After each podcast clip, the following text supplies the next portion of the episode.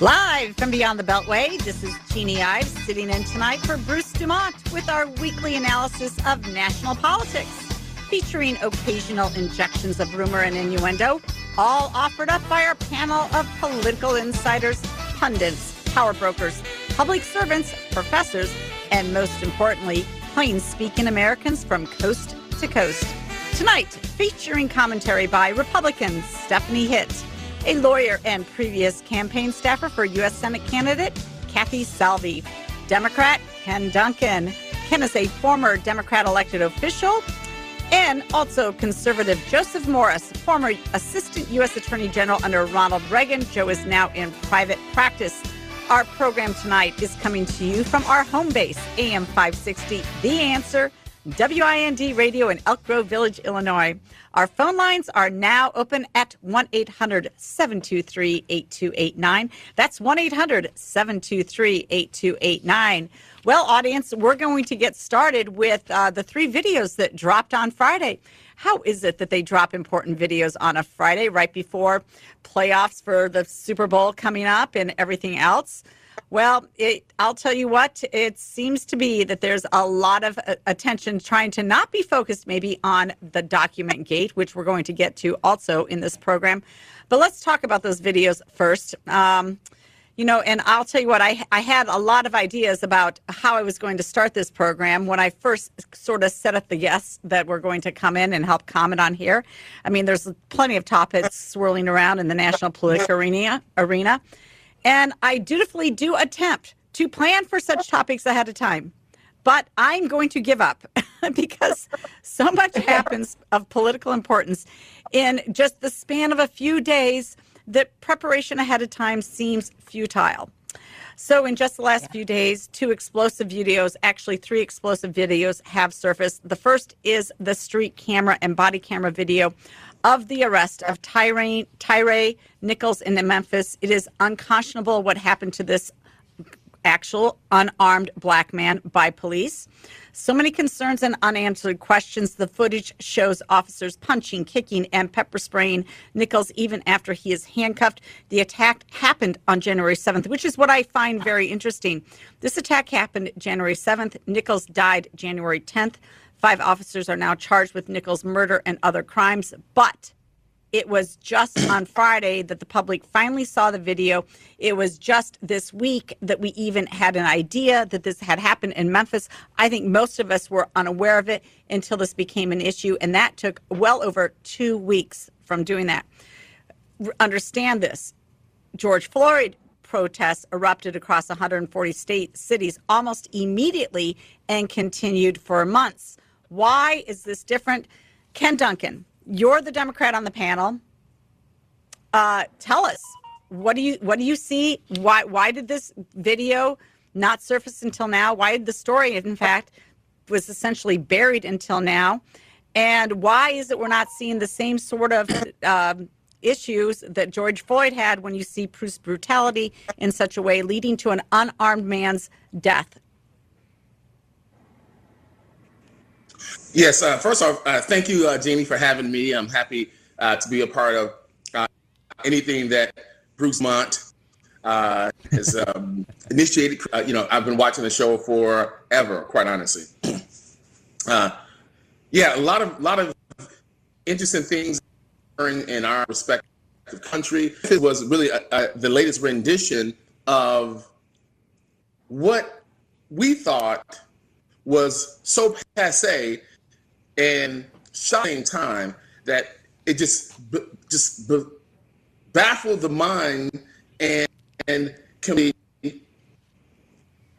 just sort of ex- superseded our common sense towards reform, towards professional relationship with law enforcement. Um, not a good look sense, any shape, uh, shape or form.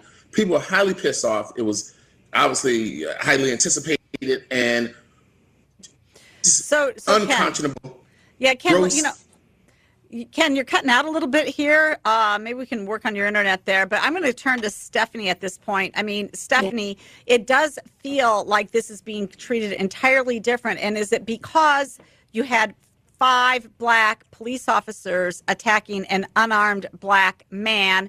You've got the police chief is a female black lady. You've got the mayor of Memphis being a Democrat.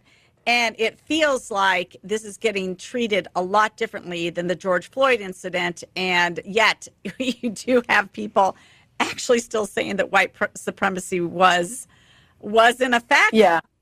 I mean, let, let me. Well, I think I think the fact is, oh, there, really you're not? right. There isn't necessarily a another layer or another story that's that this you know that this this is going to propel into the progressive universe. And so I think um, for that extent, I mean, what we did see was pretty much, I think, a pretty straightforward case of five not very well trained, not very well behaved. Certainly, I, I have got to believe they're not typical police officers doing something that's just humanly bad, that doesn't necessarily play into a narrative or some other story. Um, what was interesting was the release of this video was definitely coordinated with um, groups around the country. We all we heard Friday night was er, major cities all preparing for protests in each of major cities. And somebody was obviously, I, I mean, they were all very well similarly coordinated. So are we now in an era where there is a professional group of protesters out there ready, on the call, ready to protest and throw up the signs no matter what goes down? Well, we, um, I mean, we just, yeah. Okay, so so really good point. I mean, we just had the Antifa riots that happened just two year two weeks ago in in Atlanta. in Atlanta. Now you've got this situation. Now these riots that have or these peaceful protests were actually largely peaceful. There were some scuffles yeah. in New York City. There was some, you know, smashing of police uh, police vehicles. But for the most part, we did not see what we saw in George Floyd. I want to turn to Joe Morris. Joe, Joe. Uh, obviously, there's there's people that uh, even Representative Maxwell Frost, himself a black Democrat from Florida, he tweeted that the murder of Tyre Tyre Nichols is anti-black and the result of white supremacy. Now, he later deleted that tweet. Um, but I mean, so so what do you think is is is happening here? They they they can't say that it's white supremacy, and uh, they and the, you know, they're not breaking out in riots, but yet the pre- police brutality was pretty brutal. Of course they can say it's, it's white supremacy. They can say anything they like. They lie. Um, what happened? Yeah. What happened here was was straightforward government screw up. This is an abuse of government power. Why was this video released late on a Friday afternoon? It was an abuse of government power to prevent people from seeing it because it embarrasses government. Why do people in federal office and high government office in Washington, D C classify documents right and left and then forget that they've done it? Because they're not classifying them be, for the most part because they're truly national secrets, telling us when the troop ships are, are, are sailing or, or what the nuclear codes are. They're, they're classifying documents because it contains embarrassing information that they just don't want out. Mm-hmm. And they want to hide it because they have power and they're able to abuse power. This okay, is, this Joe. This is a case of government abuse. All the right. beating was abuse. The, the late release of the video was government abuse. Okay, and that ends our very first segment. We're moving into a break right here. We're going to pick up on this same topic following the break. And the question's going to be to you, Ken. Jason Whitlock, conservative black commentator, called the beating by police the result of black man's inability to treat each other humanely. We're going to talk about that. At Jersey Mike's, you can elevate any sub by getting the juice. Red wine, vinegar, and an olive oil blend. It's how a Jersey Mike's sub gets its exquisite zing and how bites get boosted. The juice adds a certain something extra, an exclamation on top of the freshly sliced meats and toppings. The kind of exclamation you can eat. Order Jersey Mike's subs on our mobile app and get delivery right to your home or pick up from your nearest Jersey Mike's sub location. Jersey Mike's, be a sub above. Going back to school as a working adult doesn't mean you have to sacrifice a high-quality education. Purdue University, a top ten public university, took its innovative thinking to a new level when it created Purdue University Global for working adults. Discover innovative, practical ways to earn your degree online and advance your career. Purdue Global has already awarded more than one million credits for prior learning, which means you can save nearly half the cost of your bachelor's. See how close you are to finishing your degree at purdue global dot e d u. That's purdue global dot e d u. Matthew. Huh? Oh, sorry. It's okay. I just need you to listen to me. I know that a lot of times, Mom, it might not seem like I'm listening to you, but I am. I hear you. And what you say really does matter to me. I mean, let's be honest. No kid likes rules, but I get why we have them. I hear you, and I know it's because you care. All the talks we've had over the years, including what you've told me about not using alcohol and other drugs, they stick with me. And believe it or not, they really do make a difference, especially at times that matter most. Hey, want a drink? No thanks, I'm good. So thank you, Dad, for talking and preparing me for what's ahead. Thanks, Mom, for never giving up and always being my biggest fan. Thank you for letting me know what you expect, so I can try to meet your expectations. Thank you for talking. For more information about talking with your kids about underage use of alcohol and other drugs, visit underage drinking dot samhsa dot gov. It's a bully, but we aren't afraid of a fight. It's elusive, but our focus never fades. It's deadly, but we were born to defeat cancer. You may not have heard of us, but our work has helped millions impacted by cancer. We are the Leukemia and Lymphoma Society. We are leaders in advancing breakthroughs in immunotherapy, genomics, and personalized medicine. This research saves lives. After sixty-five years of fighting blood cancers, we've arrived at a game-changing belief. The cures for cancer are in our blood. The drugs and treatments we've developed for blood cancers have helped people affected by many different types of cancers. We are the Leukemia and Lymphoma Society. Beating cancer is in our blood. Learn more at L L S dot org.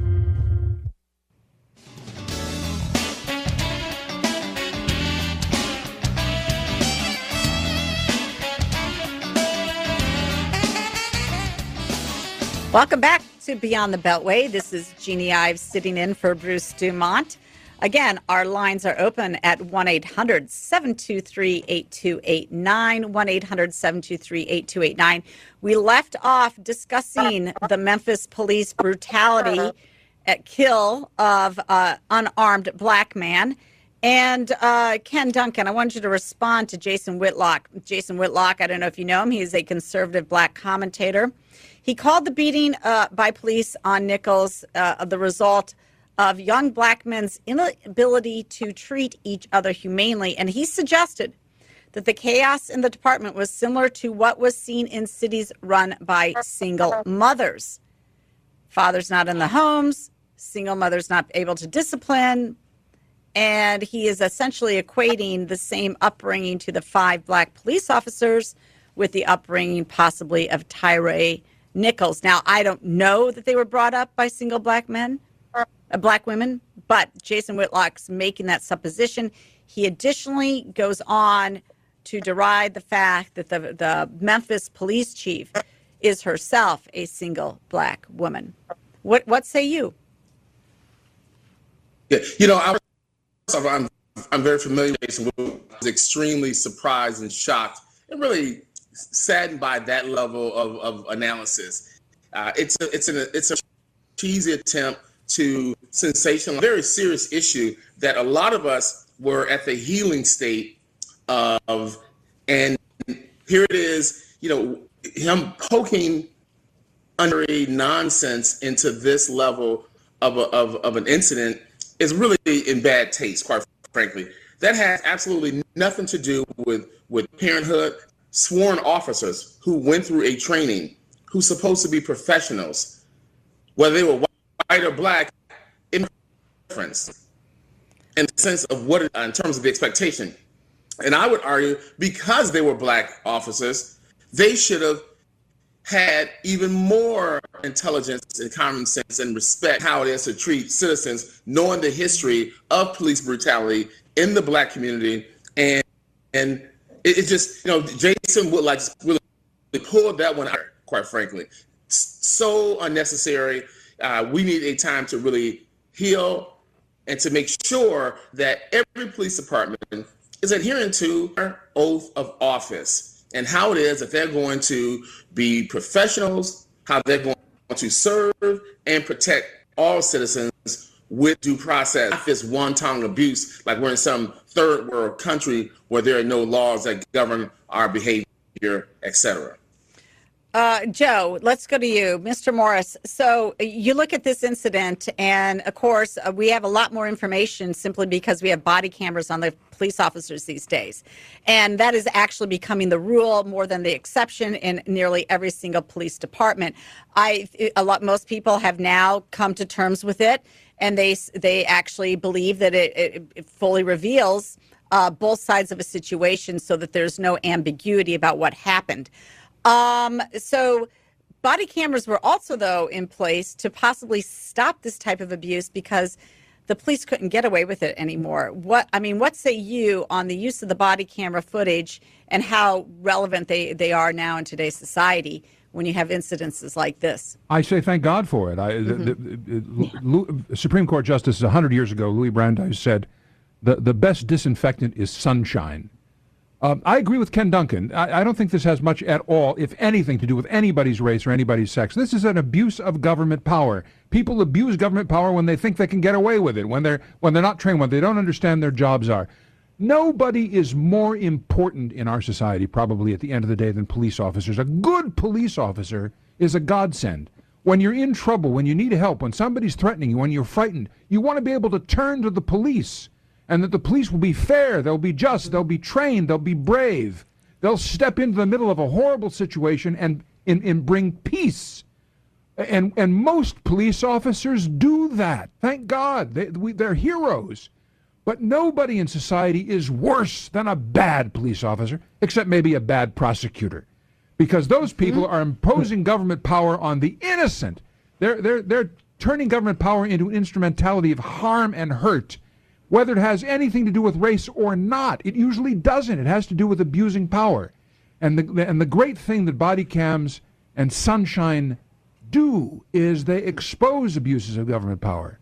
Um, we're we're going to get to that other topic of, of classification of documents and so on. Yes, it's important to protect national security information. Mm-hmm. But a lot of the time, people are classifying documents because they want to they want to prevent themselves from being embarrassed. They've done, said stupid things. They don't want people to know it. That's that's a simple. That's a, a different side of the same coin. Okay, so let's let's move on here a little bit. We so we've got this situation now where uh, w there was immediate and swift action taken towards the five police officers. They were immediately fired. They were immediately charged with murder and other crimes. Uh, they, they're taking definitive actions against these rogue police officers who absolutely abused their power in that situation. Are we at a tipping point? Can we get back to not having to peacefully protest every single situation? Are we at that tipping point in our country? Have we realized that we need policing? And in fact, we need more policing, especially as we have uh, literally decades high crime that's accelerating and maybe murders down in Chicago, for example. But, um, but you know, carjacking is not. It is rising still. Stephanie, uh, do you think yeah. that the country is done? Are we over this? Have we had a cathartic? Well, uh, it's it's interesting because lesson. You referenced the Atlanta protests, and what's the irony of the Atlanta protests, which were, you know, I think on par, a lot more violent than what we saw in reaction to Memphis, and that is um, they were protesting a police training center, which is exactly what we want, which is exactly what we need, which is where we should be putting our money. And but on the other hand, and so, you know, there is that we are at a tipping point. I do think that we're starting to get a little oversaturated, especially when the reason for these protests don't seem as alarming as as we've been told. But then the I think I want to roll back a little bit um about Jason Whitlock, and I'm, I'm not going to defend his comment against uh, single black mothers, but I but I am going to suggest that he is reaching a frustration of we are seeing, um, and we've seen this for a while, epidemics of young men that are are violent. Like we, there there is a crisis in our communities, um, because we we continue to see over and over um, young men who um, who are either defying and fighting the police for good reason or not, we're not sure. And then, but we're also seeing the violence. And, you know, our most of the violence is young men on young men, and many of it black on black. And what I sensed from Jason Whitlock is this just a unbelievable frustration with, why can't we get a handle on this? Why are we always fighting this? Um, and I would be interested in if Ken felt that, that there, maybe he was expressing some of that frustration. Maybe it came out as an attack, but we're, we're, we see this story over and over and over. Ken, the statistics don't lie. It's absolutely true. The black on black crime is some of the most uh, relevant crime that's out there. They by far are, uh, you know, murdering each other more so than than whites. So tell us how, tell us, give us your opinion about that. I mean, we continue to put uh, millions of dollars yeah. into violence pre prevention programs. How do we solve this? Sure. Well, now, that's, I will say this. That question should go to, to white America, um, because white America has put circumstances in, in, in, in our community where we're isolated, we're isolated where we live, where the economic activity is, some of the schools, quality communities. Uh, when you isolate a people by legislation, post-slavery, you have laws in place that say blacks can't go to these schools, can't go to these bathrooms. Or we're going to have it now, since a lot of that is has subsided legally and things have changed, we'll have an unequitable distribution of public resources and investment. Um, okay. And so Ken. that creates a subculture. That creates subcultures that come into a life of its own. And it, it's true. Black on black crime is an issue. White on white crime, because our communities are in segregated scenarios for the most part. We don't like to think that, but when you look at the gap between between black and white, there's a stark distinction. And so we are still dealing with economic and racial issues in our society. Although when you look at the schools, you know, the major universities, when you look at the quality of investment, when you look Look at okay, who you Ken, bank with. Ken, I'm going to have to stop you there. We've got, we've got a minute ba left um, at, before the next break. And after the next break, we're going to move on to another topic. But I just want to close it out with this. I mean, here's the, here's the real truth, though. Uh, Chicago spends upwards of thirty thousand dollars per student in its majority-minority school system to educate kids. And yet thirty percent of the kids read or do math at grade level. It's even worse in some specific, specific schools. There's an inordinate amount of money that is being fed into the school system. It's, it's not the schools. There's something else going on here. And it is the culture, and I'm, I'm, I truly believe that. I'd like to, you know, explore this a little bit more, but we are going to move on to another topic following this break. We're going to get to the next video that came out, Paul Pelosi's video. Let's talk about that one after the break. Thanks for joining us on Beyond the Beltway tonight. It's one eight hundred, seven two three, eight two eight nine. We'd enjoy your questions from the audience.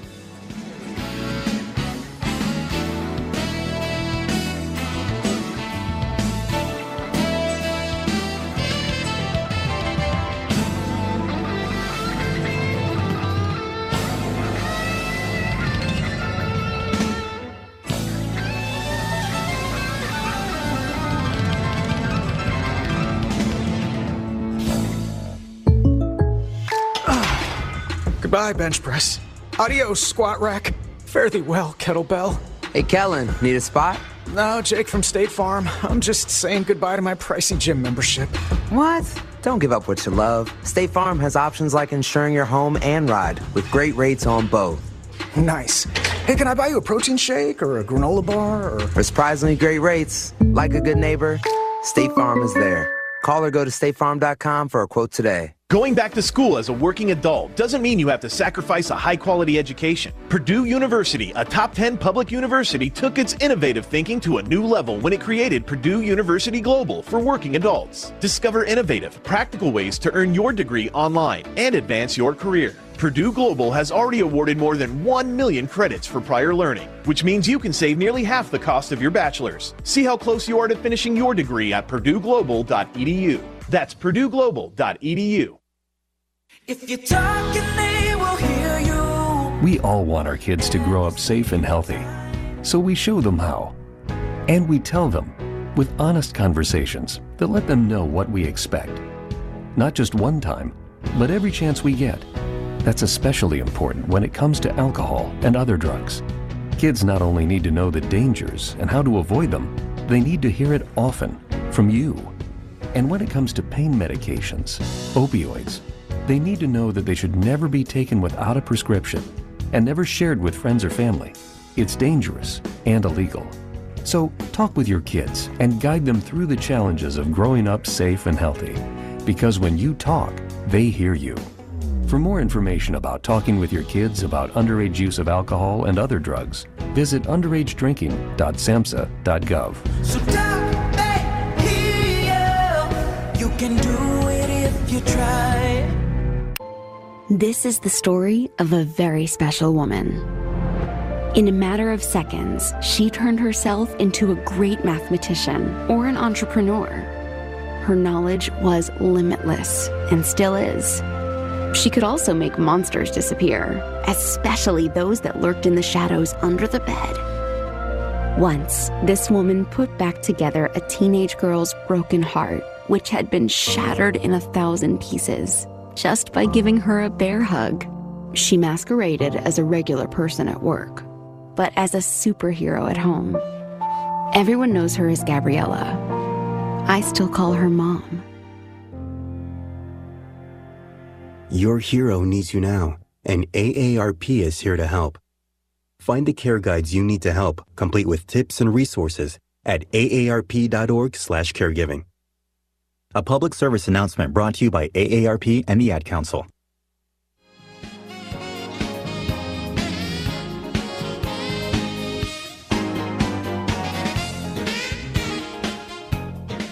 Welcome back to Beyond the Beltway. It's Jeanie Ives sitting in for Bruce Dumont. The number here is one eight hundred seven two three eight two eight nine. I'm going to take a minute here and let each one of our guests introduce themselves. Let's start with Stephanie Hitt.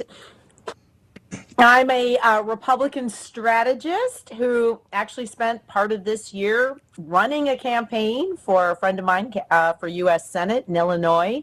I liken that to taking a food critic and sticking them in the kitchen of a very busy restaurant.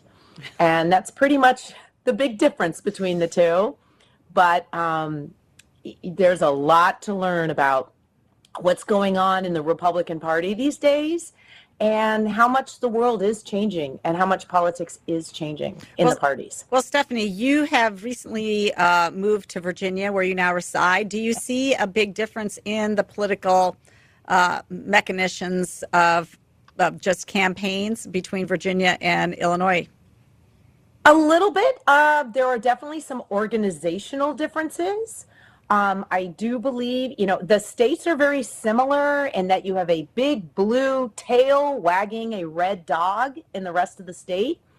But in this case, there were some organizational differences that propelled Republicans to not to take over not just the governorship, but the A G's office as well as the state legislature. So um, it's certainly an interesting blueprint. Mm-hmm. It's also a state that is not going to turn completely red like Florida has.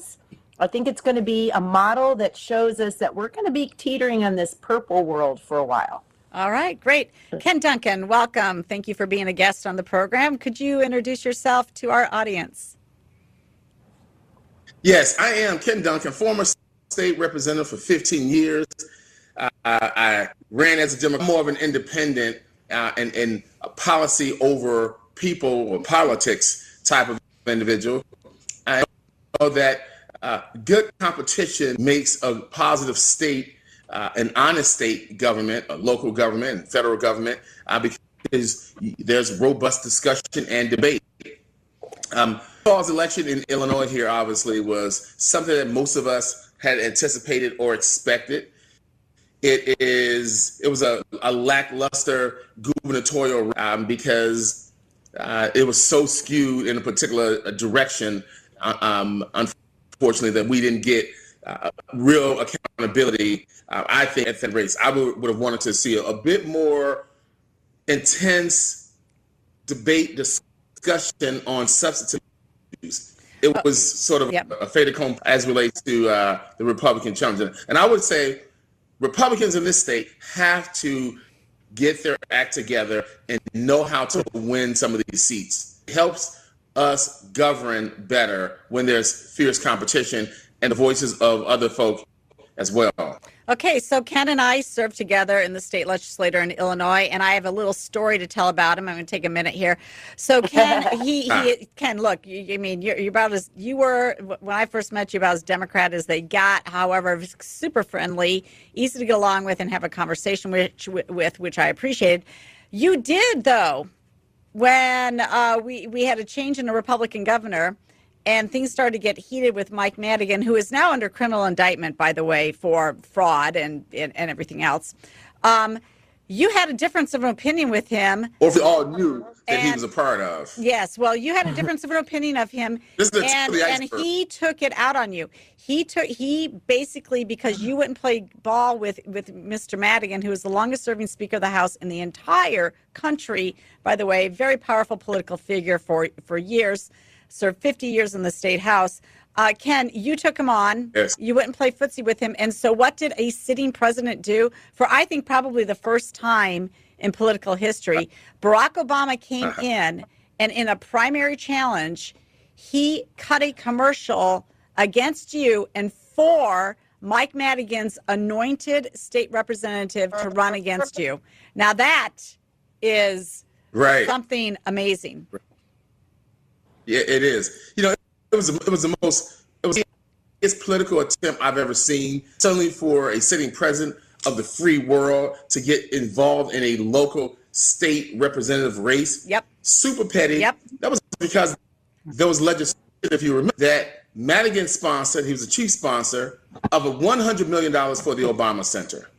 Yeah. Well, okay. So, for him to be. I just think that that's a very interesting story, and I want to remind our listeners of some of the politics that go on behind the scenes that they may not have heard about. Again, one eight hundred seven two three eight two eight nine. Joe Morris, welcome. Thank you. You've been a longtime commentator on this program, and if you could just introduce yourself more to the audience. Well, I'm a longtime everything because I'm a I'm a has-been. I, over the years, over the years, I've I've uh, I've I've been a practicing politician. I ran for public office in Chicago. I ran for president of the Cook County Board. Got half a million votes, but still lost. Uh, I served President Reagan in a variety of positions for all eight years of Mister Reagan's administration. I've advised campaigns. I, I've headed public policy institutes. I'm the chairman of the board of a major national think tank today, the Heart, the Heartland Institute, which is headquartered here in the Chicago area. I'm originally from Indiana. I've spent a lot of time practicing law in Chicago. Uh, and elsewhere around the country. I spent a lot of time in Washington. I'm currently helping a friend of mine who's running for the United States Senate, the Republican nomination for the United States Senate in Virginia. I'm a huge admirer of Stephanie Hitt because she uh, she manages to combine principle with the practice of pragmatic politics. She's absolutely right that we're living in, a, in an age of purple politics. And I'm a huge admirer of Ken Duncan, whom I've known for years, uh, be, because he, he, he accepts the reality of the purple, purple politics and understands that in a democratic society, as long as we're, we're dealing in a purple haze, so to speak, and the, the people, mm-hmm. not just the people's representatives, but the people can't kind of decide where they are sometimes on, on major issues, then in a free society, people in public office have to achieve compromises with each other. And Ken Duncan tried to do that as a Democrat in, in Illinois and was called out. I think I, there's there's more to your story, Gene. Okay. I'm, I'm going to tell a, a little tale on the dog of that story, which is Mister Obama, as President of the United States, came to the Illinois General Assembly and delivered an address to a joint session. I was sitting there. With, with Ken Duncan yes. sitting, sitting down the aisle from you. And, and Mister Obama made some ritual statement that it turns out he did not believe, in which he was praising people in their ability to work across the aisle and achieve compromise, open debate, conversations, discussion, the kind of thing that Americans do with each other without regard to their, pol their, their political parties or other alignments. You talk, you talk things out, you hash things out, you educate each other. Mister Obama said something like that. He, it was a, yep. Uh, a, a, a, a, just air, hot air. But Ken Duncan took him seriously, stood up and cheered when Mister Obama said that, because this is this is what Ken yes. Duncan was trying to do in Springfield, Illinois. And Mister Obama stared right. at Ken Duncan and said, and I quote, "Sit down, Duncan. We'll talk later." Well, I don't think they ever talked later. Instead, Mister Obama tried to take Ken Duncan out. I really respect Ken Duncan for standing right. up to the most powerful man in the free world on a on grounds of principle that you, Stephanie Hitt, and I, and any commonsensical American would agree with him on. Absolutely. Yeah. I right. mean, but Thank you. Thank you. Go ahead, Ken. Go ahead. You know, Barack Obama, you know, he was he was he was the uh, manipulator. Uh, he was pomp and circumstance, phony as as a as a as a baloney, and uh, really really um, surprised us with him not being uh, as authentic as he articulated, or at least pre presented himself to be, uh, just as partisan, just as Chicago politician as they come. And it showed certainly not only in my race and in some of the other, uh, again, the, you know, this image of affection, whereas, anyway, I can go on and on, but um, Ken, here, you heard, uh, look, you, stand. You, you heard it here. You heard it here tonight on Beyond the Beltway. Ken Duncan called President Obama a phony. I love it. Uh, I think that's, you know, earth-shattering, actually, to maybe some of our a listeners. Performer. Yes. Well, I mean, there's there's a lot to discuss here. Everything from his phony Obama Center that's costing Illinois state taxpayers millions of dollars and is really not a presidential exactly. center, but it's more of a yeah. political um, um, grassroots activist center for him. Uh, so it's very interesting. We're going to get into Obama because we're going to get into Joe Biden's classified documents. But before we do that, on the on the on the tone of bipartisanship, on the tone of like looking at the other side with honest eyes, I gotta say we've only got like a minute and a half yet with, left, which is about all we need yeah. to discuss this. But the Paul Pelosi tape came out, and it's astounding to me that it took three months for this tape to come forward, because what it reveals is really that Paul Pelosi was literally being held hostage by a man with a hammer. Yeah. Who was holding him back, and he was trying to play it cool so as not to actually have violence done against him prior to the police getting there. And when you look at this video, it should have been released a long time ago, because there was loads of off-color speculation going on about what was happening between Paul Pelosi and his attacker. And this video would have cleared all of that up in an instant. It was very obvious. By the way, from the nine one one call to the tape itself of the police entering, that Paul Pelosi was simply trying to play it cool in time for him, somebody to come to his rescue. Stephanie, would you agree with that assessment? I would completely agree. I feel like all the conspiracy theories were kind of resolved. I mean, it put them to sleep. Mm-hmm. But I feel like the video showed two other things, though. And these are questions we need to ask is, one, the homeless situation. You know, how is someone allowed to, you know, roam the streets like this? And two, where was the where was his security, Capitol Police?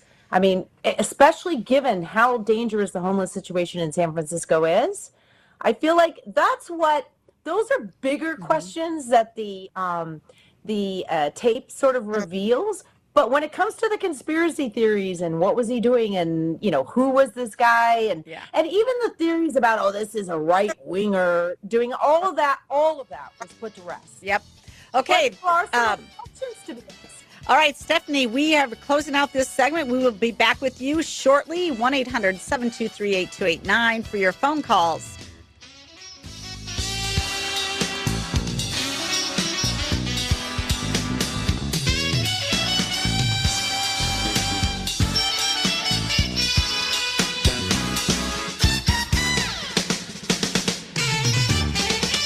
Going back to school as a working adult doesn't mean you have to sacrifice a high-quality education. Purdue University, a top ten public university, took its innovative thinking to a new level when it created Purdue University Global for working adults. Discover innovative, practical ways to earn your degree online and advance your career. Purdue Global has already awarded more than one million credits for prior learning, which means you can save nearly half the cost of your bachelor's. See how close you are to finishing your degree at purdue global dot e d u. That's purdue global dot e d u. At Jersey Mike's, you can elevate any sub by getting the juice. Red wine vinegar and an olive oil blend. It's how a Jersey Mike's sub gets its exquisite zing and how bites get boosted. The juice adds a certain something extra, an exclamation on top of the freshly sliced meats and toppings, the kind of exclamation you can eat. Order Jersey Mike's subs on our mobile app and get delivery right to your home or pick up from your nearest Jersey Mike's sub location. Jersey Mike's, be a sub above. No word in the English language is less convincing than probably. Are you sure we should get matching tattoos on our first date? Sure. Um, we'll probably stay together. Probably? It's been twenty-three minutes since I ate. I can probably swim. Uh, you should wait thirty minutes. Mm, okay, now tell me what to do. Cannonball! Cramp! Oh, I have a cramp. I can probably hit the green from here. Probably. Can I get a mulligan? Ready to go? Hey, are you sure you're okay to drive? Yeah, I'm pretty sober. Yeah, I'm probably okay. Probably okay isn't okay, especially when it comes to drinking and driving. If you're drinking, call a cab, a car, or a friend. Buzzed driving is drunk driving. A message brought to you by N H T S A and the Ad Council. I'll be here to hear what's on your mind. Kids want to share what's going on in their lives with the adults around them. Parents, grandparents, teachers, coaches, and more. They want to know you're listening, and they want to listen to you. They want your input and guidance, early and often, on all kinds of topics. When it comes to a serious subject like underage drinking, they want to know your expectations, as well as how and why as a young person they should avoid alcohol. How you talk about it will change as your child grows. But the important thing is to talk about it. Not just once for an hour when you think the time is right, but in sixty one-minute conversations and more that are part of your everyday talks. For more information about talking with your kids about underage use of alcohol and other drugs, visit underage drinking dot samhsa dot gov. When you need me, I'll be by your side.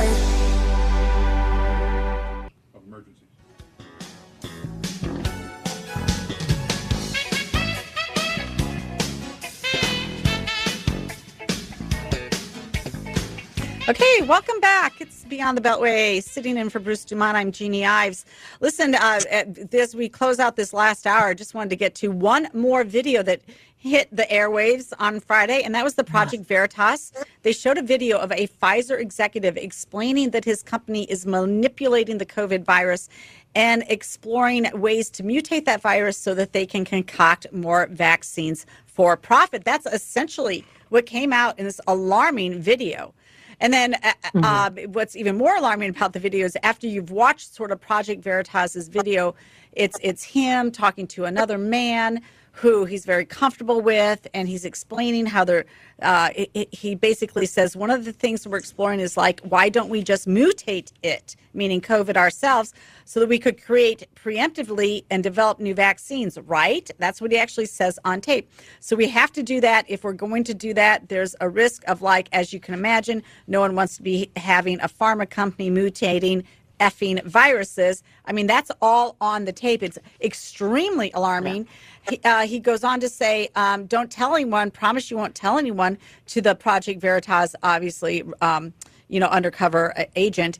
The way it would work is that we would put the virus in monkeys, and we, we successfully cause them to keep infecting each other, and we collect serial samples from there. Uh, you have to be very controlled to make sure that this virus that you mutate doesn't create something that just goes everywhere. So it looks like they're they're absolutely mutating it. Bottom line is, um, uh, th- th- when he was presented with the video by Project Veritas, um, the, the the guy exploded. He exploded in, in a public way in a, in a restaurant. Got very upset. Got physical. Called for the police when the police should have been called on him because he was getting physical. In the end of the day, here, here's what happened. Uh, Pfizer lawyers um, try they tried to wordsmith a statement so that they don't quite deny what was said. They they have plausible deniability about what's going on, but they keep they don't also get accused of lying later on. And Doctor Robert Malone, who is actually one of the founders of the mRNA um, technology, he said in a tweet, Pfizer lawyers did not throw their director of R and D operations and scientific planning under the bus. He said, too, there is no denial of what he said.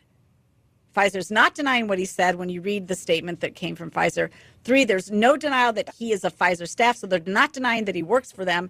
And four, swapping new spike sequences into original Wuhan one is technically gain-of-function research. The Pfizer officials try to deny that that is what they are doing. I find this alarming because I find the fact that we're still dealing with dishonesty when it comes to COVID is a problem. We've been lied to. I mean, how much longer are we going to put up with this? Sorry, no amnesty, no forgiveness for people that have con- continued to lie to us and manipulate this virus for profit against American taxpayers yeah. and Americans, period. Joe, I mean, tell us your opinion. Well, so many things going on here. First mm-hmm. of all, let me begin by praising Project Veritas. Sometimes they're controversial. I think they're being quite responsible. Uh, they, in, in this, as in other cases, they, they, they go to sources of information who are reluctant to tell the truth about things. They coax they coax them into telling the truth about what they do, and they put it out there for people to see and deal with. They don't lie. It's the truth. It's some at least it's some angle on the truth. Maybe it requires deeper investigation and explanation, and that's good. It that should follow. Uh, second, a responsible thing they did here, I, we've criticized these other videos for being released uh, late in the day on Friday because people kind of try to want to bury them for whatever reason. Mm-hmm. I think Project Veritas was wise releasing this late in the day because they didn't want to be accused of trying to to, to, to affect stock prices. Pfizer is an important corporation, uh, trades on the New York Stock Exchange, influences uh, the Dow Jones Industrial Average, and so on and so forth. Mm-hmm. You release this after the market is closed for the week, so so so the market has an opportunity to digest this information, and, and nobody can say that somebody is trying to make a quick killing on the stock market. That can, when, when you're going to when you're going to have an economic impact, as you pointed out, over the the uh, you know with with uh, abrupt changes in stock prices. That, that's actually a responsible thing to do. Now, stepping back, the big picture here is we don't want to rush to judgment on anything, right? Uh, f- for example, we want to encourage corporations to cooperate patriotically with the government. When the government, whether it's President Trump or President Biden, says we have a crisis, we need emergency work to create vaccines. Mm-hmm. Please help us. Uh, we want we want scientists and business people and entrepreneurs to feel free to find new cures for diseases and so forth, and not be not be criticized th- th- because they're being imaginative and creative in what they're doing. But at the end of the day, we want the truth out there. We don't want cover-ups, whether it's what the pharmaceutical firms are doing or what the governments are doing. Lurking behind this is the fact that we, we the American people, now coming up on three years of continuous emergency declarations and cover-ups from the federal government, from the state governments here in Illinois, just January sixth. Our, our, our governor in Illinois, uh, yet another emergency proclamation, seizing, Number thirty-eight. Seizing power yep. Uh, yep. Uh, for reasons that are not clear to the rest of us. What what did the C D C know and when did it know it? What was their relationship with the Wuhan la- laboratory? What was the responsibility of the Chinese government here? What what what did our government know or not know? What what was information was withheld from President Trump, from President Biden, uh, and, and so on and so forth? We yep. need to get to the bottom of that. The new House of Representatives is setting up a, a, a select committee to investigate all of these issues. They're staffing that up right now. It's about time. They need yes. a free hand from top to bottom, from what happened in Wuhan all the way down to what's happening in the pharmaceutical firms today. The American people need to know what is the truth. It's as simple as that. Well, and we, you know, you're absolutely right. And the polling says so. Rasmussen had a poll fifty out recently. fifty-seven percent of likely U S voters believe Congress should investigate how the C D C dealt with issues of COVID nineteen vaccine safety. Now, that's just the safety aspect. Yeah. There was billions of dollars blown. Uh, I mean, there, you're looking at literally hundreds of billions of dollars in unemployment fraud that have been blown. Nobody has settled this out. We still have passed, you know, we, when they passed that one point nine trillion dollars second ARPA, American Relief and Recovery Program, the thing that they just passed in Biden's first year. I mean, all that money has not yet been spent. A lot of that went to nebulous things like green energy projects and not really about recovering from COVID. You still have massive problems in our school systems with children. Listen, we have got to get to the bottom of this, and then we got to move on. But we cannot move on unless we have settled this out and have a full study of it. Thank you for joining me Beyond the Beltway. That concludes our first hour. Right. We will be back with you. We will be back with you in our second hour. Ken will pick up it up then. And we're going to be talking about DocumentGate. Or if you're a caller, give me your best, give me your best idea for how to, how to, how to term this. Is it DocumentGate? Is it GarageGate? We had WaterGate. We had Fast and Furious. Give us your ideas on how should we call this entire classified document problem. one eight hundred seven two three eight two eight nine. Going back to school as a working adult doesn't mean you have to sacrifice a high-quality education. Purdue University, a top ten public university, took its innovative thinking to a new level when it created Purdue University Global for working adults. Discover innovative, practical ways to earn your degree online and advance your career. Purdue Global has already awarded more than one million credits for prior learning, which means you can save nearly half the cost of your bachelor's. See how close you are to finishing your degree at purdue global dot e d u. That's purdue global dot e d u. Goodbye, bench press. Adios, squat rack. Fare thee well, kettlebell. Hey, Kellen, need a spot? No, Jake from State Farm. I'm just saying goodbye to my pricey gym membership. What? Don't give up what you love. State Farm has options like insuring your home and ride with great rates on both. Nice. Hey, can I buy you a protein shake or a granola bar? Or... For surprisingly great rates, like a good neighbor, State Farm is there. Call or go to state farm dot com for a quote today. At Jersey Mike's, you can elevate any sub by getting the juice. Red wine, vinegar, and an olive oil blend. It's how a Jersey Mike's sub gets its exquisite zing and how bites get boosted.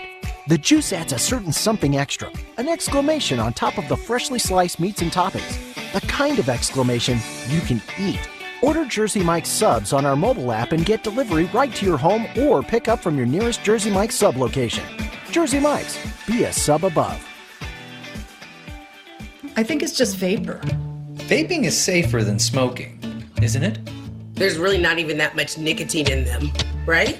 One vape pod has as much nicotine as one pack of cigarettes. My kid? My kid, My kid knows it's dangerous. five point four million American kids vape, and most think it's harmless. Get your head out of the cloud. Talk to your kid about vaping. Visit talk about vaping dot org. That's talk about vaping dot org. Brought to you by the American Lung Association and the Ad Council. One in three adults has prediabetes. One in three. That means it could be you, your football buddy, your football buddy, or you, your best man, your worst man, you, your dog walker, your cat jogger. While one in three adults has prediabetes, with early diagnosis, prediabetes can be reversed. Take the risk test at do I have prediabetes dot org. That's do I have prediabetes dot org. Wait, did they just say one in three adults has prediabetes? That's thirty-three point three three three three three percent of adults. That means it could be me, my boss, or my boss's boss, or me, my favorite sister, or my other sister. That's seven members of my twenty-one person romantic book club. Wait, the one in three could be me, my karaoke partner Carol, or ugh, my karaoke enemy Jeff. I'm going to take the risk test at do I have prediabetes dot org. Brought to you by the Ad Council and its Prediabetes Awareness Partners.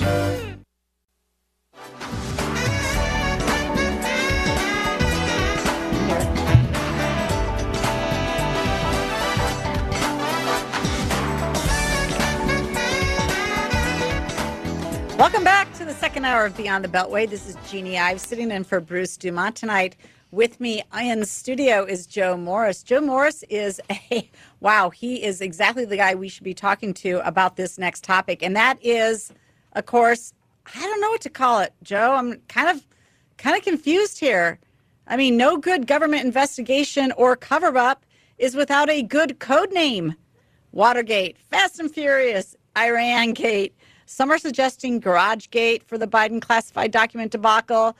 Uh, we're we're taking your suggestions, one eight hundred seven two three eight two eight nine. Yorg from Brooklyn is on the phone about this, but Yorg, I'm, I want you to hold on just for a minute because I want some opening comments from Joe. Joe, you served as an assistant U S attorney under Ronald Reagan. You know what should happen with classified documents. You also know how investigations should operate. Could you just give us kind of your overview about what you see in, in this situation? I mean, now you've got Pence coming up with classified documents. At least he came clean on it. Should we be going back through every single living president and vice presidential uh, elected official and find out what's what if they've got classified documents hidden? Well, if you did go back through every president, every vice president, and for that matter, every senior appointed official, cabinet or some cabinet uh, rank uh, of any of the last uh, ten administrations, you'd find that that their homes, their offices, their their garages, their their storage facilities are rife uh, with uh, with classified documents. Why do they take them? Sometimes they take them because they don't know they have them. I, and I, you know, when when an administration ends, somebody packs up your boxes, packs up stuff in your office. You have multiple offices if you're a high high official. Packs them up and sends them off to your home or wherever you tell them to send them, and you don't know what's in there. Some people take them because they want them to want to use them to write their memoirs. Some people take them because they want to protect uh, themselves. They need to, you know, pr prod their memories about events uh, or or something of that kind. Some some people take them because they just don't know how significant they are. Some people take them because they're not significant. Because as I said earlier in in the first hour, mm-hmm. uh, there's an awful lot of inflation that goes on in, in the characterization of the national security significance of stuff. It makes you feel important to be able to put a confidential or a secret or a top secret label on something that you're working on. Very often it's, it's self-flattery that leads you to, to, you know, this is what I'm doing today is really important. Uh, you may be writing minutes of a conversation you had with a, a diplomat from another government. The odd thing is that the diplomat from the other government was in on that conversation, so his government already knows, you know, what the, what the conversation was. So who, whom are you protecting? Whom are you hiding it from? Well, you're hiding it from the media. You're hiding it from the American people. Um, so uh, that's a good point. Is this is is the classification system really uh, essentially there to protect the officials from having to uh, having it be foyable or or anything like that? Is that is well, that, that more that, what it's? I mean, that's not why it was created. Of no, course. of course not. It was it was created because there are some things that legitimately need to be protected. Strategies Absolutely. need to be protected. When the when the troop ship is going to sail, you need to protect that. What what what are the codes for launching nuclear weapons or this or that? Of course, th that needs to be protected, and that's a tiny, tiny fragment of the stuff in the course of a of a working day that gets that gets classified. Um, and the, the, all classification authority flows from the president of the United States. It's the president who has the authority, and he delegates he delegates that authority to classify and declassify Mm-hmm. down the ranks of the executive branch.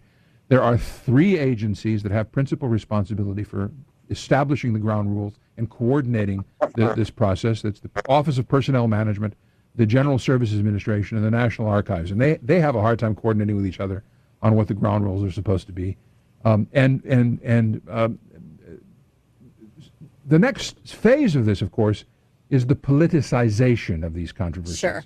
And, sure. of course, what, what, what, ha what happened here was somebody saw an opportunity to try one more attempt to smack down the Trump monster.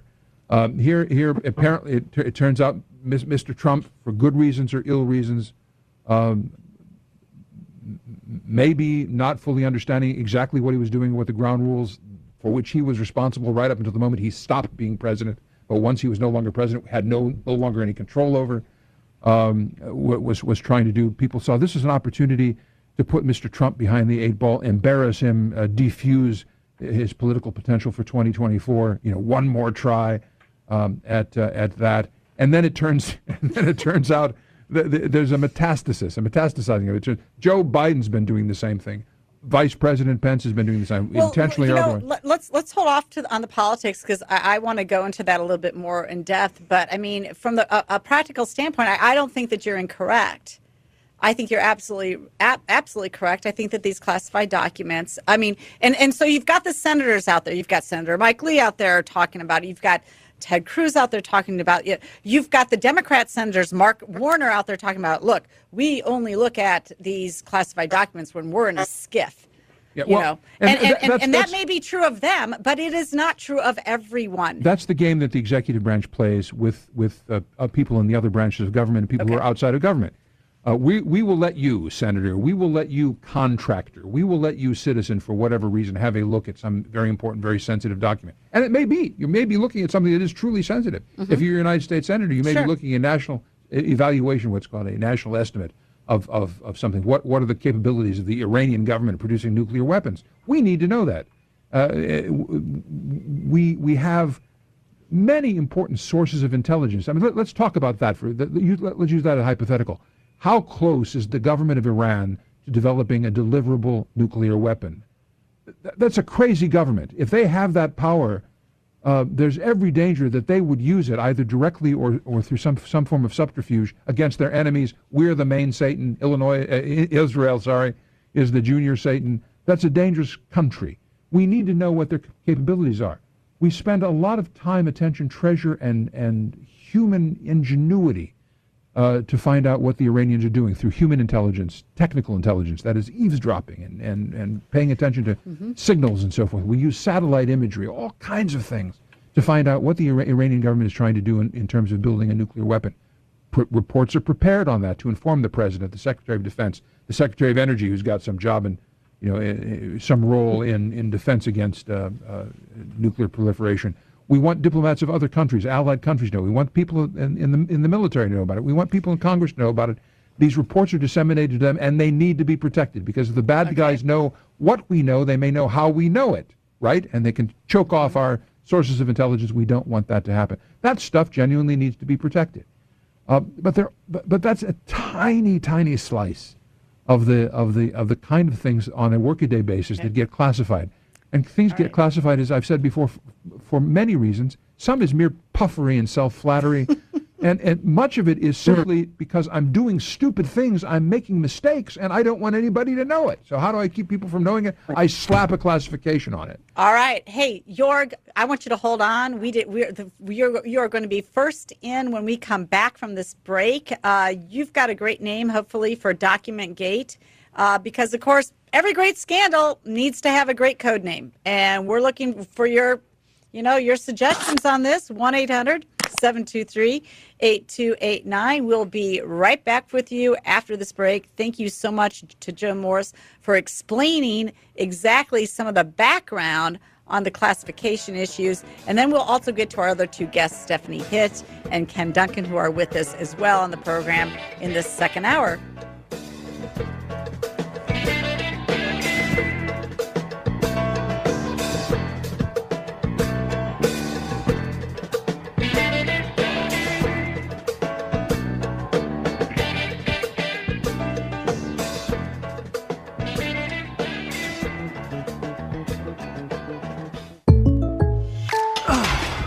Goodbye, bench press.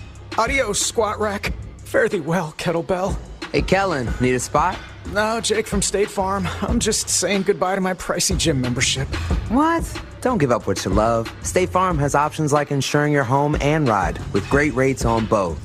Nice. Hey, can I buy you a protein shake or a granola bar? Or... For surprisingly great rates, like a good neighbor, State Farm is there. Call or go to state farm dot com for a quote today. Going back to school as a working adult doesn't mean you have to sacrifice a high-quality education. Purdue University, a top ten public university, took its innovative thinking to a new level when it created Purdue University Global for working adults. Discover innovative, practical ways to earn your degree online and advance your career. Purdue Global has already awarded more than one million credits for prior learning, which means you can save nearly half the cost of your bachelor's. See how close you are to finishing your degree at purdue global dot e d u. That's purdue global dot e d u. Matthew. Huh? Oh, sorry. It's okay. I just need you to listen to me. I know that a lot of times, Mom, it might not seem like I'm listening to you, but I am. I hear you. And what you say really does matter to me. I mean, let's be honest. No kid likes rules, but I get why we have them. I hear you, and I know it's because you care. All the talks we've had over the years, including what you've told me about not using alcohol and other drugs, they stick with me. And believe it or not, they really do make a difference, especially at times that matter most. Hey, want a drink? No thanks, I'm good. So thank you, Dad, for talking and preparing me for what's ahead. Thanks, Mom, for never giving up and always being my biggest fan. Thank you for letting me know what you expect, so I can try to meet your expectations. Thank you for talking. For more information about talking with your kids about underage use of alcohol and other drugs, visit underage drinking dot samhsa dot gov. It's a bully, but we aren't afraid of a fight. It's elusive, but our focus never fades. It's deadly, but we were born to defeat cancer.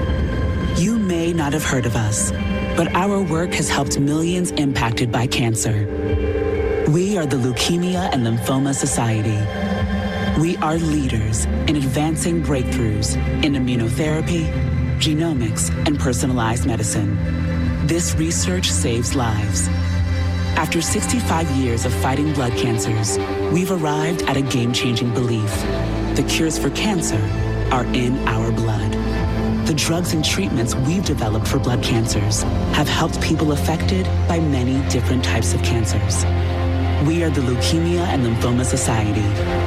Beating cancer is in our blood. Learn more at L L S dot org.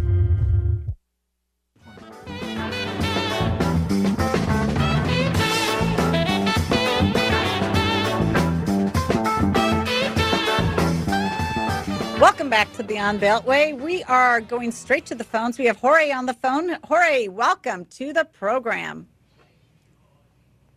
Oh, we're connecting with him. It should right be now. Called. Hi. Did, did you hear that? I missed it. Can you uh, say again, Jorge? Yeah, I'll, I'll say it again. Papergate, as in paper, P A P E R, gate, Papergate, Jeanie, because okay. what it involves is paper. How do you like that? Uh, I think it's real simple and clear, Papergate, and it pretty much covers yeah. everybody, right? From it yeah. covers uh, Trump, covers Pence, covers Biden, Papergate. Should they all be lumped into the yeah. same, or do you think that they should have their own sort of code name for the scandals going on with the classified documents? Should we just lump it all? Are you together? Asking me? Are you asking my opinion? Yes, I am. Well, my opinion is simply this, Jeanie. I should be president. I'm so brilliant. Okay. That's all I have to say. Thank you. All right. Thank you for joining us from Brooklyn, all right. New York. You're- we appreciate that. Okay, so we're taking your suggestions on how do we classify this. Uh, Stephanie, why don't, why don't you weigh in here? Uh, do you have a special name for this entire fiasco about classified documents? I, I personally think that, it, to me, it's pretty straightforward. I, I do believe, as Joe has suggested, that you had staffers literally, you know, clean up desks at the end of an administration, and things got put into boxes, and those boxes got placed somewhere. It, does, it doesn't excuse it. I'm not making excuses. No. I'm just trying to explain it. I think in Trump's situation, though, I think it's completely different. I think he knew he wanted documents. He knew that he had been under attack for years. He knew he wanted to. He knew he, he was going to openly discla- declassify anything related with Russian collusion, so yeah. that he wanted the public to know that. He felt. He felt comfortable, I imagine, taking documents of that sort to his home as he had declassified them, and he knew he may need them in the future. Well, you know, it's funny when I when I when I talk about this with other people, I call it I call it docudrama. Docudrama, but, um, I like that. Ooh, I like that docudrama. docudrama. Yeah, it's a good and one. um, but you know, here's the thing. The, I mean, there are some significant differences between what happened with, with Trump and Biden and, and, and so on. But, um, but you know, it, what's interesting is one is one was purposeful and one, so they claim, is inadvertent in Biden's case, um, which I don't know if that excuses or anything. And I agree, you know, real classified information we need to treat well, and we need to take it seriously. Any normal person who would be caught with this kind of information would be punished. But it it really, I, I have a really hard time believing after all of this that the Justice Department can take any action against Donald Trump on this issue. They, sort of what Joe was hinting at before, they thought they had something. This was going to embarrass the president. They finally had something they could sort of tie around his neck. And now, I, I even if there are differences, I don't know how they could sell publicly. Um, different special counsels could come up with different results against these men. Okay, um, and right. I think that's. Can I chime in? Yeah, Ken. Ken, I wanted yeah. to bring you into the conversation because this is now becoming more of a problem for the Democrats and right. their president than it, the Republicans and their. Formal, former president. So what's your spin on this whole docudrama, as Stephanie coined it? Yeah. Well, I think Stephanie indicated it very well. Uh, and it makes sense to, uh, you know, a, a selfish staffer or uh, a president trying to really go through. The, the beauty of this is if Pence has it, Biden had it, has it, that simply means that President Barack Obama has to have some as well.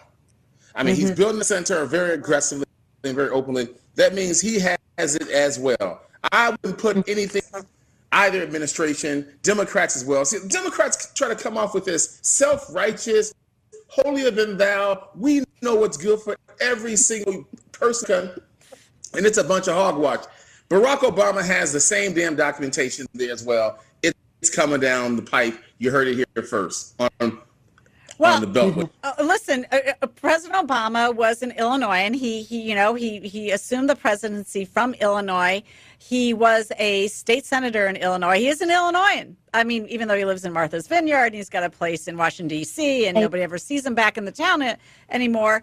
The truth is, though, his documents are sitting in Schaumburg, which is, you know, a, a, a city in the in the western suburbs here.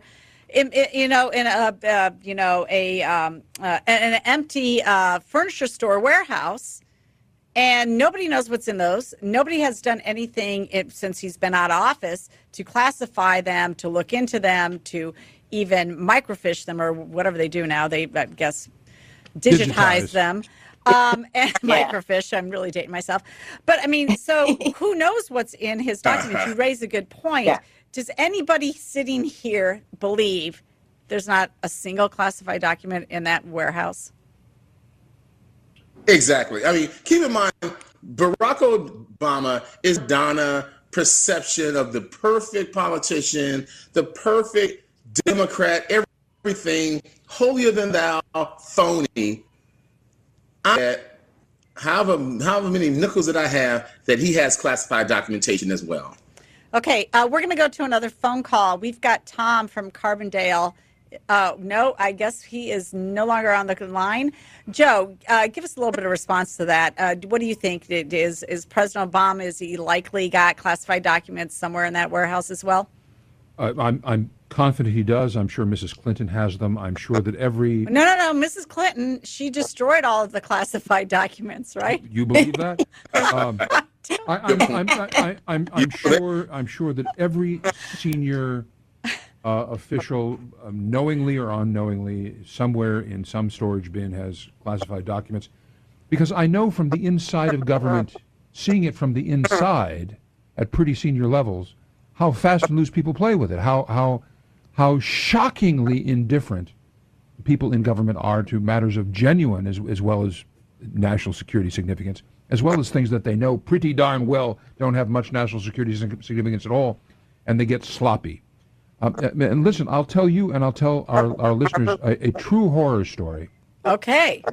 Uh, this this is the, the, whatever national security information Mister Trump, Mister Biden, or Mister Pence, or any of the others may have, pales in comparison with the digitized records that the Chinese government already stole from the United mm. States. The Office of Personnel Management is the least known national security agency in the United States. It used to be called the Civil Service Commission. It's no longer a multi-member commission. It's now a single-member, single-director agency, reports directly to the President of the United States. It manages the entire federal workforce, and among its responsibilities is providing retirement benefits, life insurance, and health insurance for every mm-hmm. non-military, non-uniformed federal employee. That includes all civilians, all diplomats, all espionage, intelligence officers, all members of the judicial branch, all members of Congress and congressional staffs. So the Office of Personnel Management, which is responsible, among other things, for maintaining the security clearance, suitability in, in system, setting investigative standards and the whole nine yards on a government-wide basis, also keeps records, the health records, the insurance records, the retirement records of pretty much every non-military federal employee in current service and in past service for, say, the last thirty years. By the Obama years, by the by the the, the middle of the nineteen uh, the the uh, end of the two thousands and the early twenty tens, all those records had been digitized.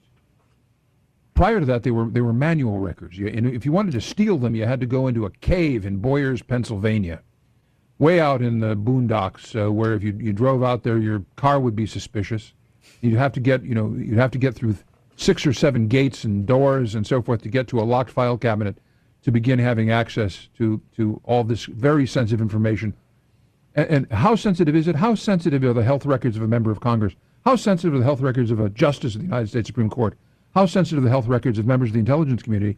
How sensitive are the records that Say there's somebody in, in, in, in, in, I'm making up the name of a country, Ruritania. Say there's a cabinet official, the minister of the police in Ruritania. Everybody thinks he's a Ruritanian politician, but you know what?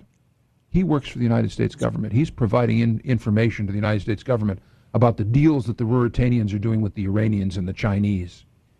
And he, and part of his deal, the deal he cut with the American intelligence services is, in the event he gets caught, his family gets a life insurance policy. And in, in the event he's almost caught and he has to flee, somewhere he's got a bank account where there's some money set aside for him if he has to remake his life in the Witness Protection Program in the United States. The, the Office of Personnel Management, somewhere down in the bowels of the building, knows his existence, knows his identity, because they've got a life insurance policy on him and a retirement plan for him in case he needs it. During the Obama administration, these records were digitized and they were not protected digitally. And the government of the People's Republic of China hacked into the digital record system of the Office of Personnel Management, and you know what? They got them all. The, the fingerprints are clear. They got them all. They have all the retirement, all the, all the health all records the health of the entire, of the entire U S U S Um, workforce, uh, workforce, federal workforce, federal workforce including judicial, including and, judicial legislative and legislative personnel, personnel as of the mid two thousands. Now think of the loss of that, that information. The, the, the stuff that's, that's sitting in Donald Trump's garage or his, his den or Joe Biden's sports car pales in significance with that information. The United States government is its own worst enemy when it comes to this, and it's the arrogance of power that makes this happen. They don't. People, right. people, people, people, people simply don't pay attention to the things that really count. Joe, thank you for bringing us back to reality on that one. Mark from Carmel, California. We're going to take your call after the break. This has been a very enlightening discussion with Joe. Thank you for bringing that around. It is important to point out it was Pompeo who also shut the Chinese consulate down for the same reason. They've been spying. There's no doubt they have access to our records. And why are we not more concerned about that?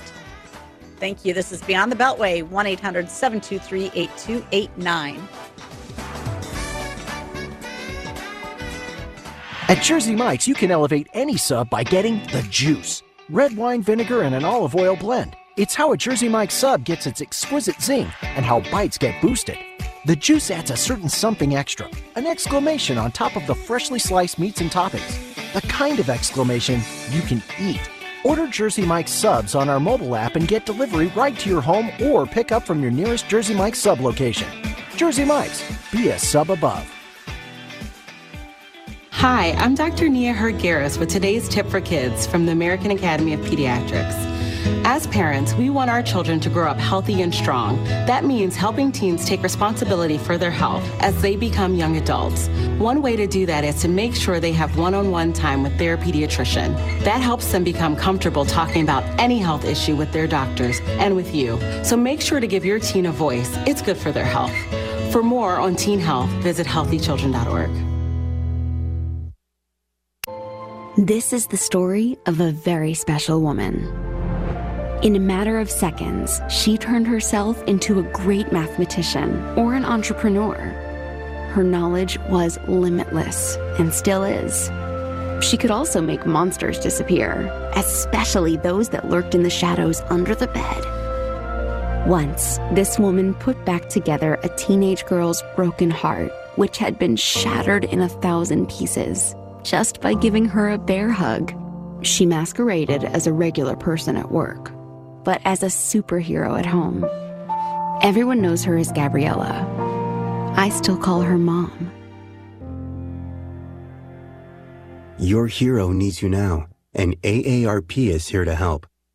Find the care guides you need to help, complete with tips and resources, at A A R P dot org slash caregiving. A public service announcement brought to you by A A R P and the Ad Council. When it comes to vaping, the truth can get clouded. So let's make it clear. Vaping is not safe for kids, teens, or young adults. It's just not.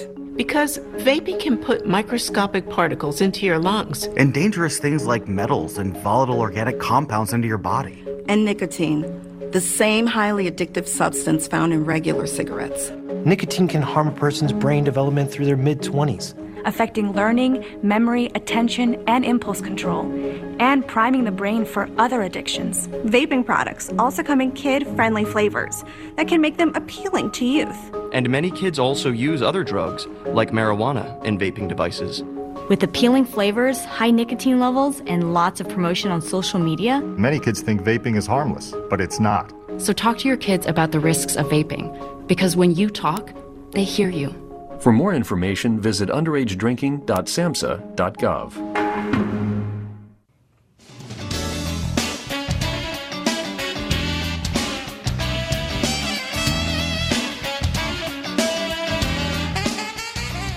Okay, welcome back to Beyond the Beltway. We're going to continue on with, I guess, docudrama, docugate, papergate, as one caller suggested. Uh, every good investigation and cover-up needs its own code name here for the American public to uh, be able to easily identify it. Uh, so uh, we're we're open to your suggestions, one eight hundred seven two three eight two eight nine. But we have not even really started to begin to talk about the political uh, aspect of what's happening to the Biden administration under this classified document um, issue. But before we before we get to the politics of that, I want to take Mark's call from Carmel, California. Mark, welcome to the program. Well, thank you so much. So, listen, I think you guys are lumping this all together as the same thing.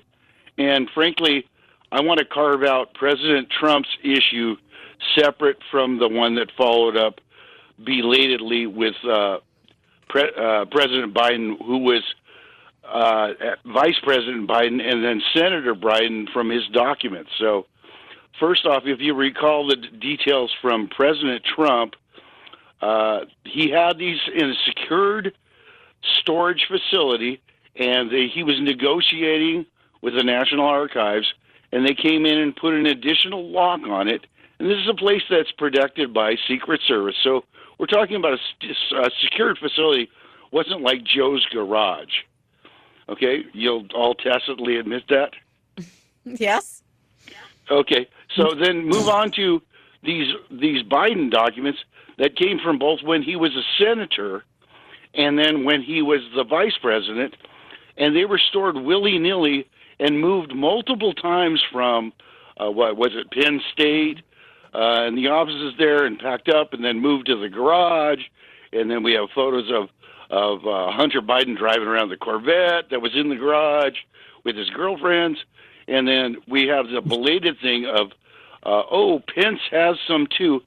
Like somehow that lessened the information. So what? My point being, what's more important is what was in these documents. I mean, if it was yesterday's lunch menu at the White House, that's one thing.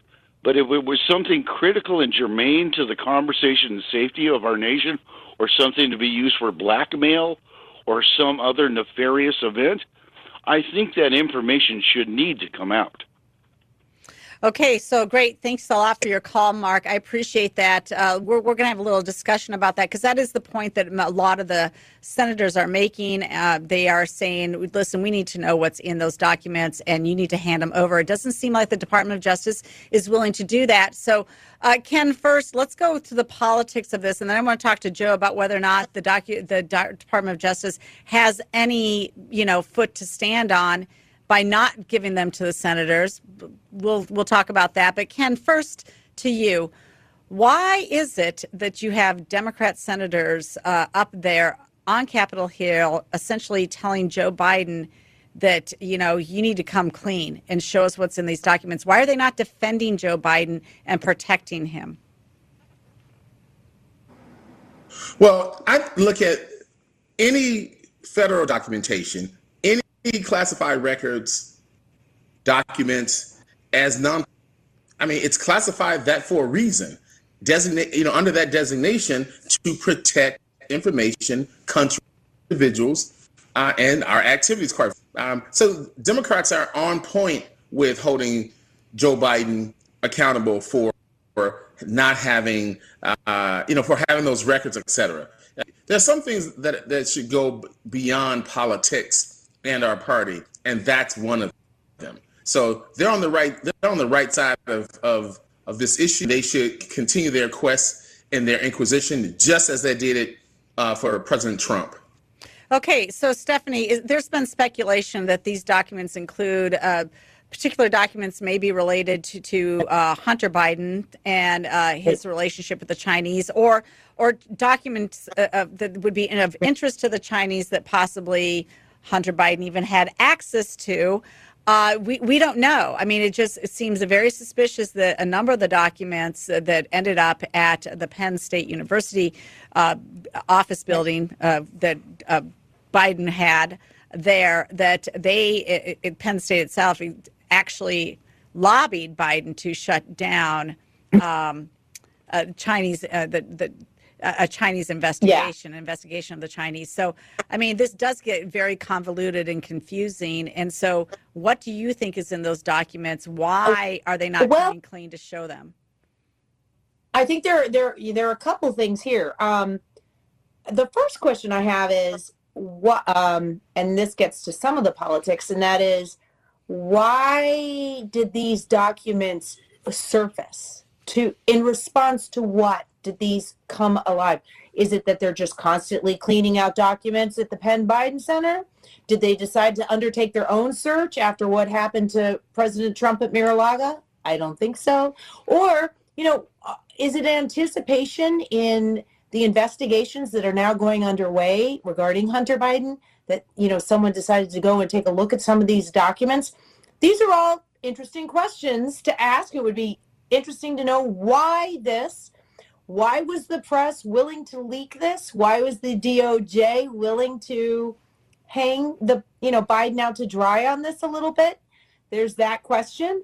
And then the other one, and, and this was uncovered in the, you know, the New York Post has done a very good analysis of that, is there are specific things on the Hunter Biden laptop that relate to what appears to be only from cl- classified type of information that is an anomaly in the communications that Hunter Biden made to the Ukrainian officials before he got the Burisma appointment, that he was revealing very detailed, sensitive information that, by most accounts, could only have been gotten.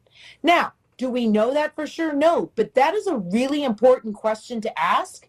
And a, and a good investigator would would look at what are the documents that we're not being told about, the Senate's not being told about, what kind of documents are these, what are they, what's in that information, okay, and what do they relate to today? All right, Joe, uh, let's let's go to you, because you are the resident expert here about how things happen with the D O J. You also served in positions where you had to uh, actually overlook classified documents. I mean, I think what's what's interesting here is we don't know, do we? We will we will we ever know uh, how many classified documents are out there, whether or not we're going to see the entire tranche of classified documents that per, perhaps Biden had at one time. Is there any? I mean, are they numbered? I know when we dealt with classified Uh, information in the Army, which was, you know, for me, it was pretty minimal, but it was, th- those books were numbered when they had our codes in there, when we were going to go on alert, for example, in Germany. They were numbered. Y'all, y'all know where they were, but I don't know if that's the same thing at this level. Are we ever going to know? And then also the second question to you really is, sh- should the D O J be stonewalling, or should they just be turning over the classified documents for inspection by the senators? Um, there are so many moving parts here. How to how to unpack all this? Uh, mm-hmm. uh, for, for, let me start with something small and simple. I don't think Penn State University has anything to do with this. I think the Penn Biden Center is part of the University of Pennsylvania okay. in Philadelphia. Sorry. Uh, so let's let the, the folks at College Station off there, or where uh, the, the Penn State people off the hook. Uh, this was much cl- much closer to home for Joe Biden. Um, um, it's also important to recognize we don't know. We don't know what's in These these documents, any of them, the Trump documents, the Biden documents, the, the Pence documents, or anybody else's documents, Hillary Clinton's documents. We don't know. We're guessing. It's speculation. Everybody's guessing and speculating, and that, that can be useful, a useful exercise. It can also be re- irresponsible. We need to be, take deep breaths and be careful. Um, the, the Hunter Biden situation is different from the, it, it has elements of abuse of access to classified information and failure to protect it, but it's different from the situation of, of, say, President Trump, as our caller on the West Coast was pointing out.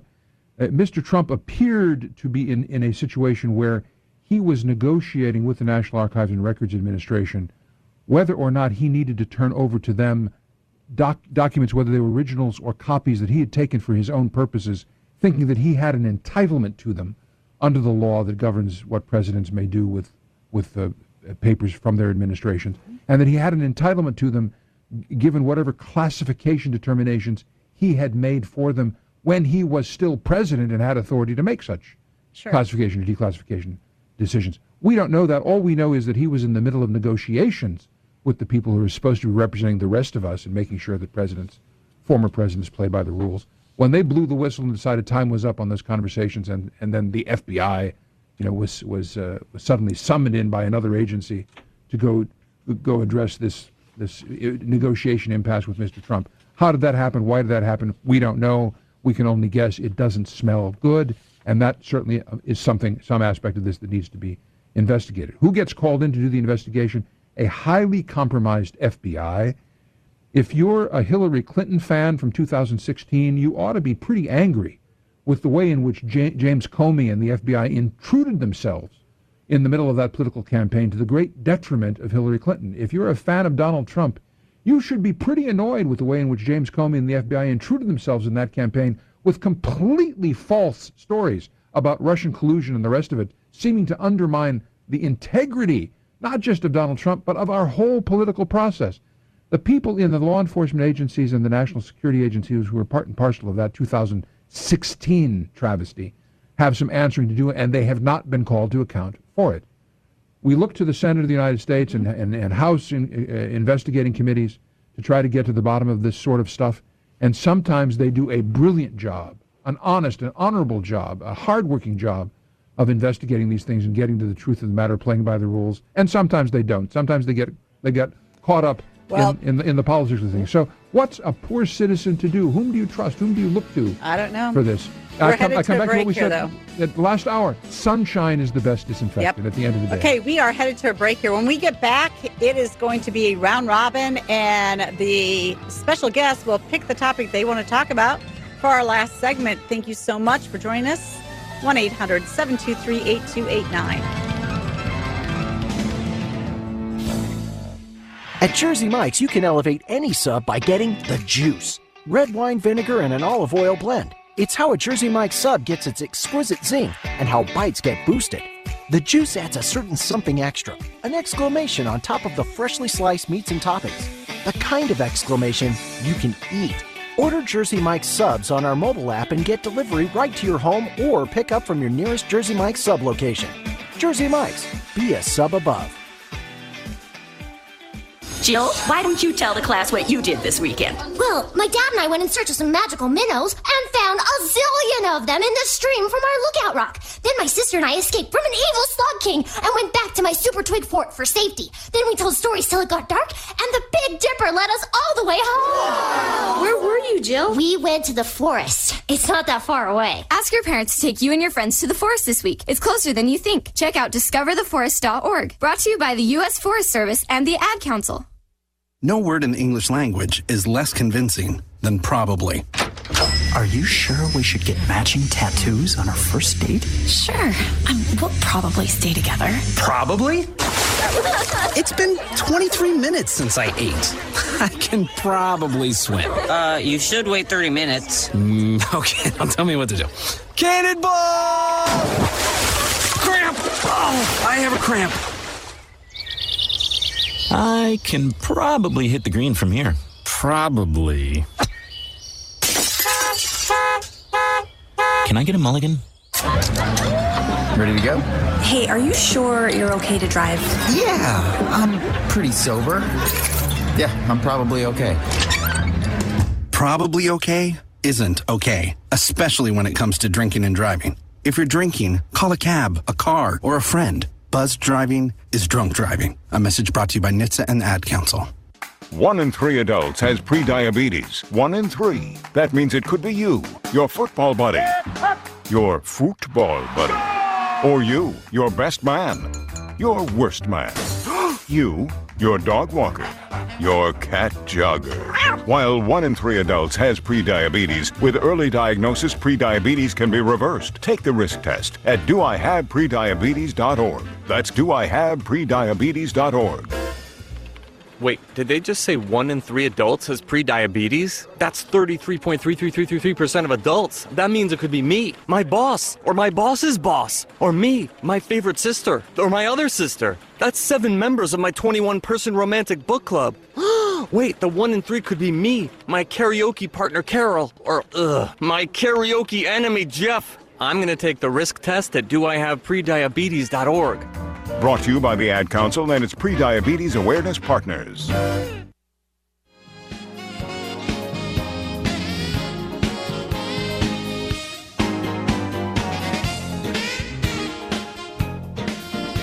Welcome back to the last segment of Beyond the Beltway tonight. Listen, I'm going to have my guests join me in this conversation. So we're going to have each guest throw out a topic, and the rest of us will respond very quickly to it. This is going to have to go quickly.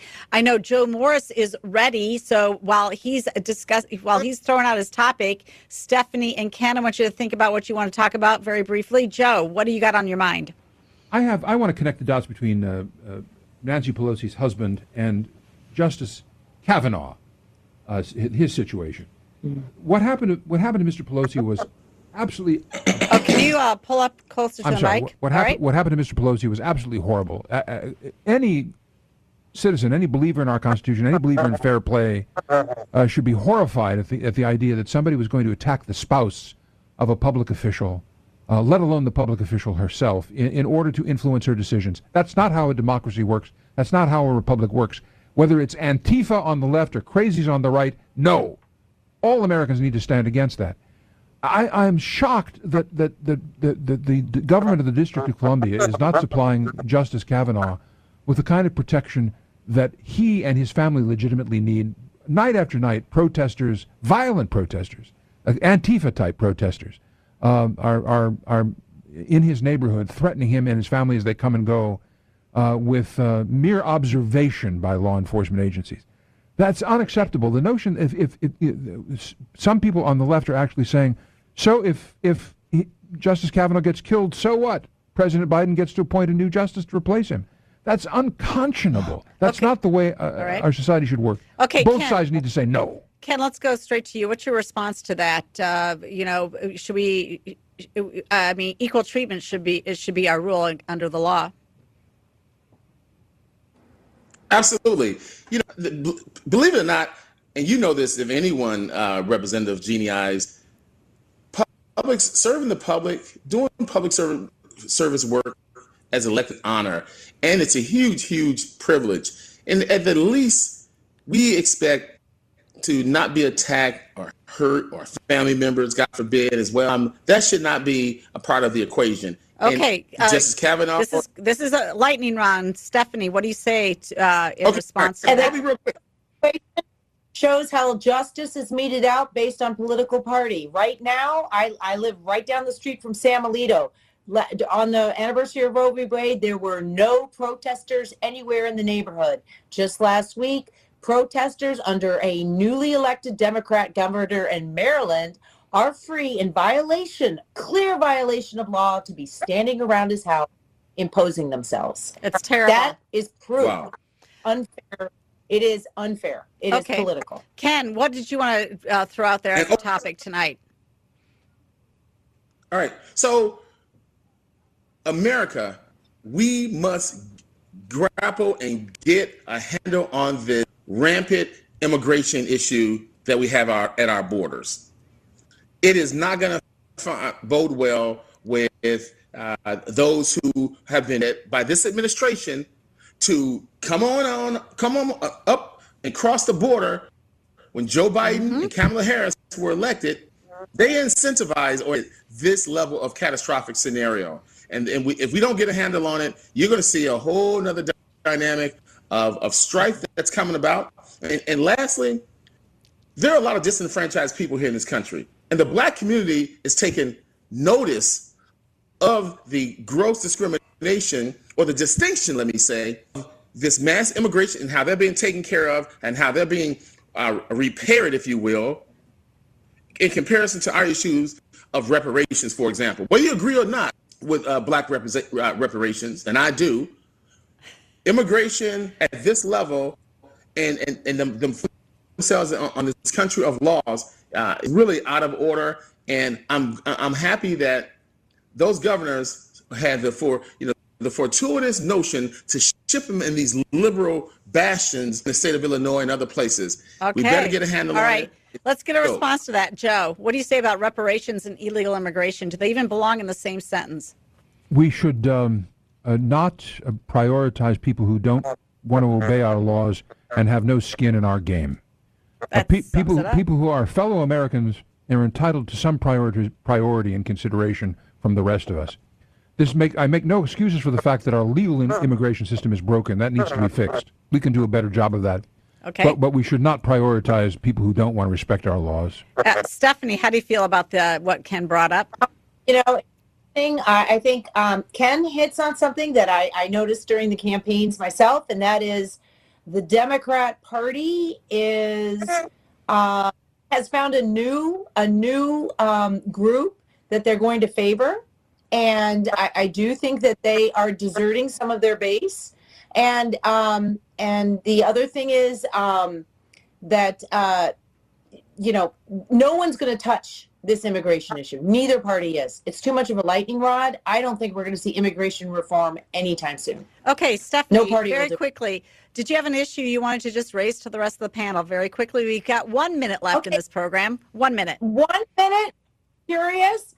Do, do you really think the G O P has to do dis, divisive navel gazing and that we are as lost and divided as everybody wants us to be? I think, and Joe hinted at this, that if we just stick to principles and pragmatism, we will continue to grow and we can mend ourselves. I agree with that entirely. We have no problems that a couple good, robust primaries, honest, open primaries can't solve. All right, Ken, you going to weigh in on Republican politics here? As a last Republicans minute? would be would do themselves well, be smart if they get on the black reparations. They'll ship it. They'll ship the political landscape in America in one fell swoop. All right. We may disagree on that one, Ken, but I want to thank all my guests for joining me tonight on Beyond the Beltway. Joe Morris, Ken Duncan, Stephanie Hitt, thank you so much for a very good program. I think actually, Ken, I think what you, the segment that we did at the start, at the beginning of this show, I think that one will go down in history as one of uh, the best uh, segments in, uh, in Beyond the Beltway. The Beyond the Beltway has ever had. So thank you again to my guests for joining me. We'll be back here next week, thank you. six p m So, thank, thank you. Thank you, guys.